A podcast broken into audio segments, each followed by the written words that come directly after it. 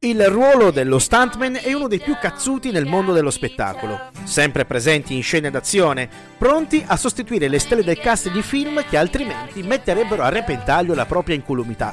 Il grandissimo Jackie Chan, ad esempio, ha fatto di questa professione una vera e propria arte, riuscendo a fonderla con la spettacolarità delle arti marziali. Quentin Tarantino, da sempre affascinato dal mondo dei cascatori, ha omaggiato gli stuntman nei suoi film Grindhouse a prova di morte con il ruolo di stuntman Mike, interpretato da Kurt Russell, e in C'era una volta ad Hollywood con i personaggi di Rick Dalton e Cliff Booth. Il più pazzo stuntman che la storia ricordi è Robert Craig Knievel Jr., noto come Evil Knievel, temerario individuo privo di qualsivoglia forma di senso di incolumità personale che Nivel era un bambino esuberante, caratteristica che lo contraddistinguerà per tutta l'adolescenza. Abbandona le superiori al secondo anno per trovare lavoro nelle mine di rame presso l'Anaconda Mining Company. Parallelamente coltiva la sua grande passione per il motociclismo, che pratica non appena riesce. Una volta promosso alla conduzione dei macchinari per terreni sterrati, riesce a far impennare un escavatore, facendolo però finire contro il palo principale della corrente della città di Butte in Montana, lasciando la cittadina senza luce per ore. Una volta licenziato, continua ad allenarsi nel motociclismo. Per un breve periodo e per sostenere la sua famiglia, si reinventa venditore con brillanti risultati. Giunge a lavorare nel negozio di moto di Don Pomeroy.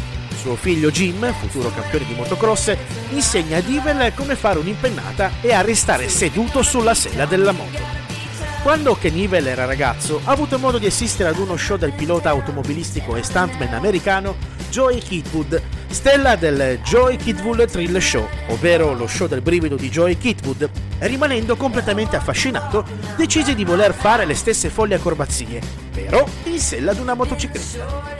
Nel corso degli anni, Knievel perfezionò anche il costume con il quale era solito esibirsi in pazzi numeri di acrobazia con la sua moto era una tuta bianca molto simile a quella indossata da Elvis, con una grafica che richiamava quella della bandiera americana e un mantello che svettava esattamente come quello di un supereroe.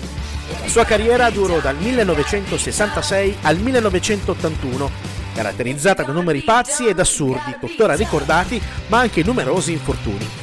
La pericolosità dell'istante di Knievel portò le società assicuratrici a trovare difficoltà nello stipulare delle polizze che potessero coprire gli eventuali danni ed infortuni riportati dai suoi numeri.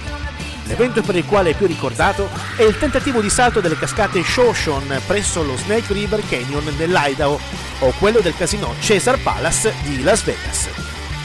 Ben presto Knievel divenne famoso in tutti gli Stati Uniti era una sorta di folle angelo che in sella alla sua Harley XR 750 era pronto a volare laddove nessuno era ancora riuscito ad arrivare e a lanciarsi in numeri che nessuno aveva il fegato di realizzare. La sua lucida follia, in senso buono si intende, lo ha portato ben presto ad essere un idolo dei bambini, a punto tale da avere una linea di giocattoli a lui dedicati. In anni più recenti l'eredità di Knievel è stata raccolta da un manipolo di ragazzi scalmanati che quando erano piccoli si saltavano guardando i suoi numeri, sognando di diventare come lui. Tra questi vi è Johnny Knoxville, stuntman e star dello show di MTV Jackass, il quale produrrà il docufilm Bane Evil, e il mitico pilota di motocross Travis Pastrana, una delle stelle dello show televisivo Nitro Circus, il quale ha replicato con successo il salto al Caesar Palace di Las Vegas, per omaggiare così il suo eroe d'infanzia. La vita terrena di Evil Knievel ha fine nel 2007, quando muore nella sua abitazione di Clearwater in Florida, in seguito alle complicazioni dovute alla fibrosi polmonare idiopatica, patologia contro la quale combatteva da tempo. La sua figura è stata letteralmente lanciata all'interno dell'immaginario collettivo della controcultura americana, diventando una vera e propria leggenda dello stunt mondiale. Una vita vissuta sul filo del brivido, lontana dalle omologazioni di quel buon senso che, in alcuni casi, non ci permette di vivere appieno.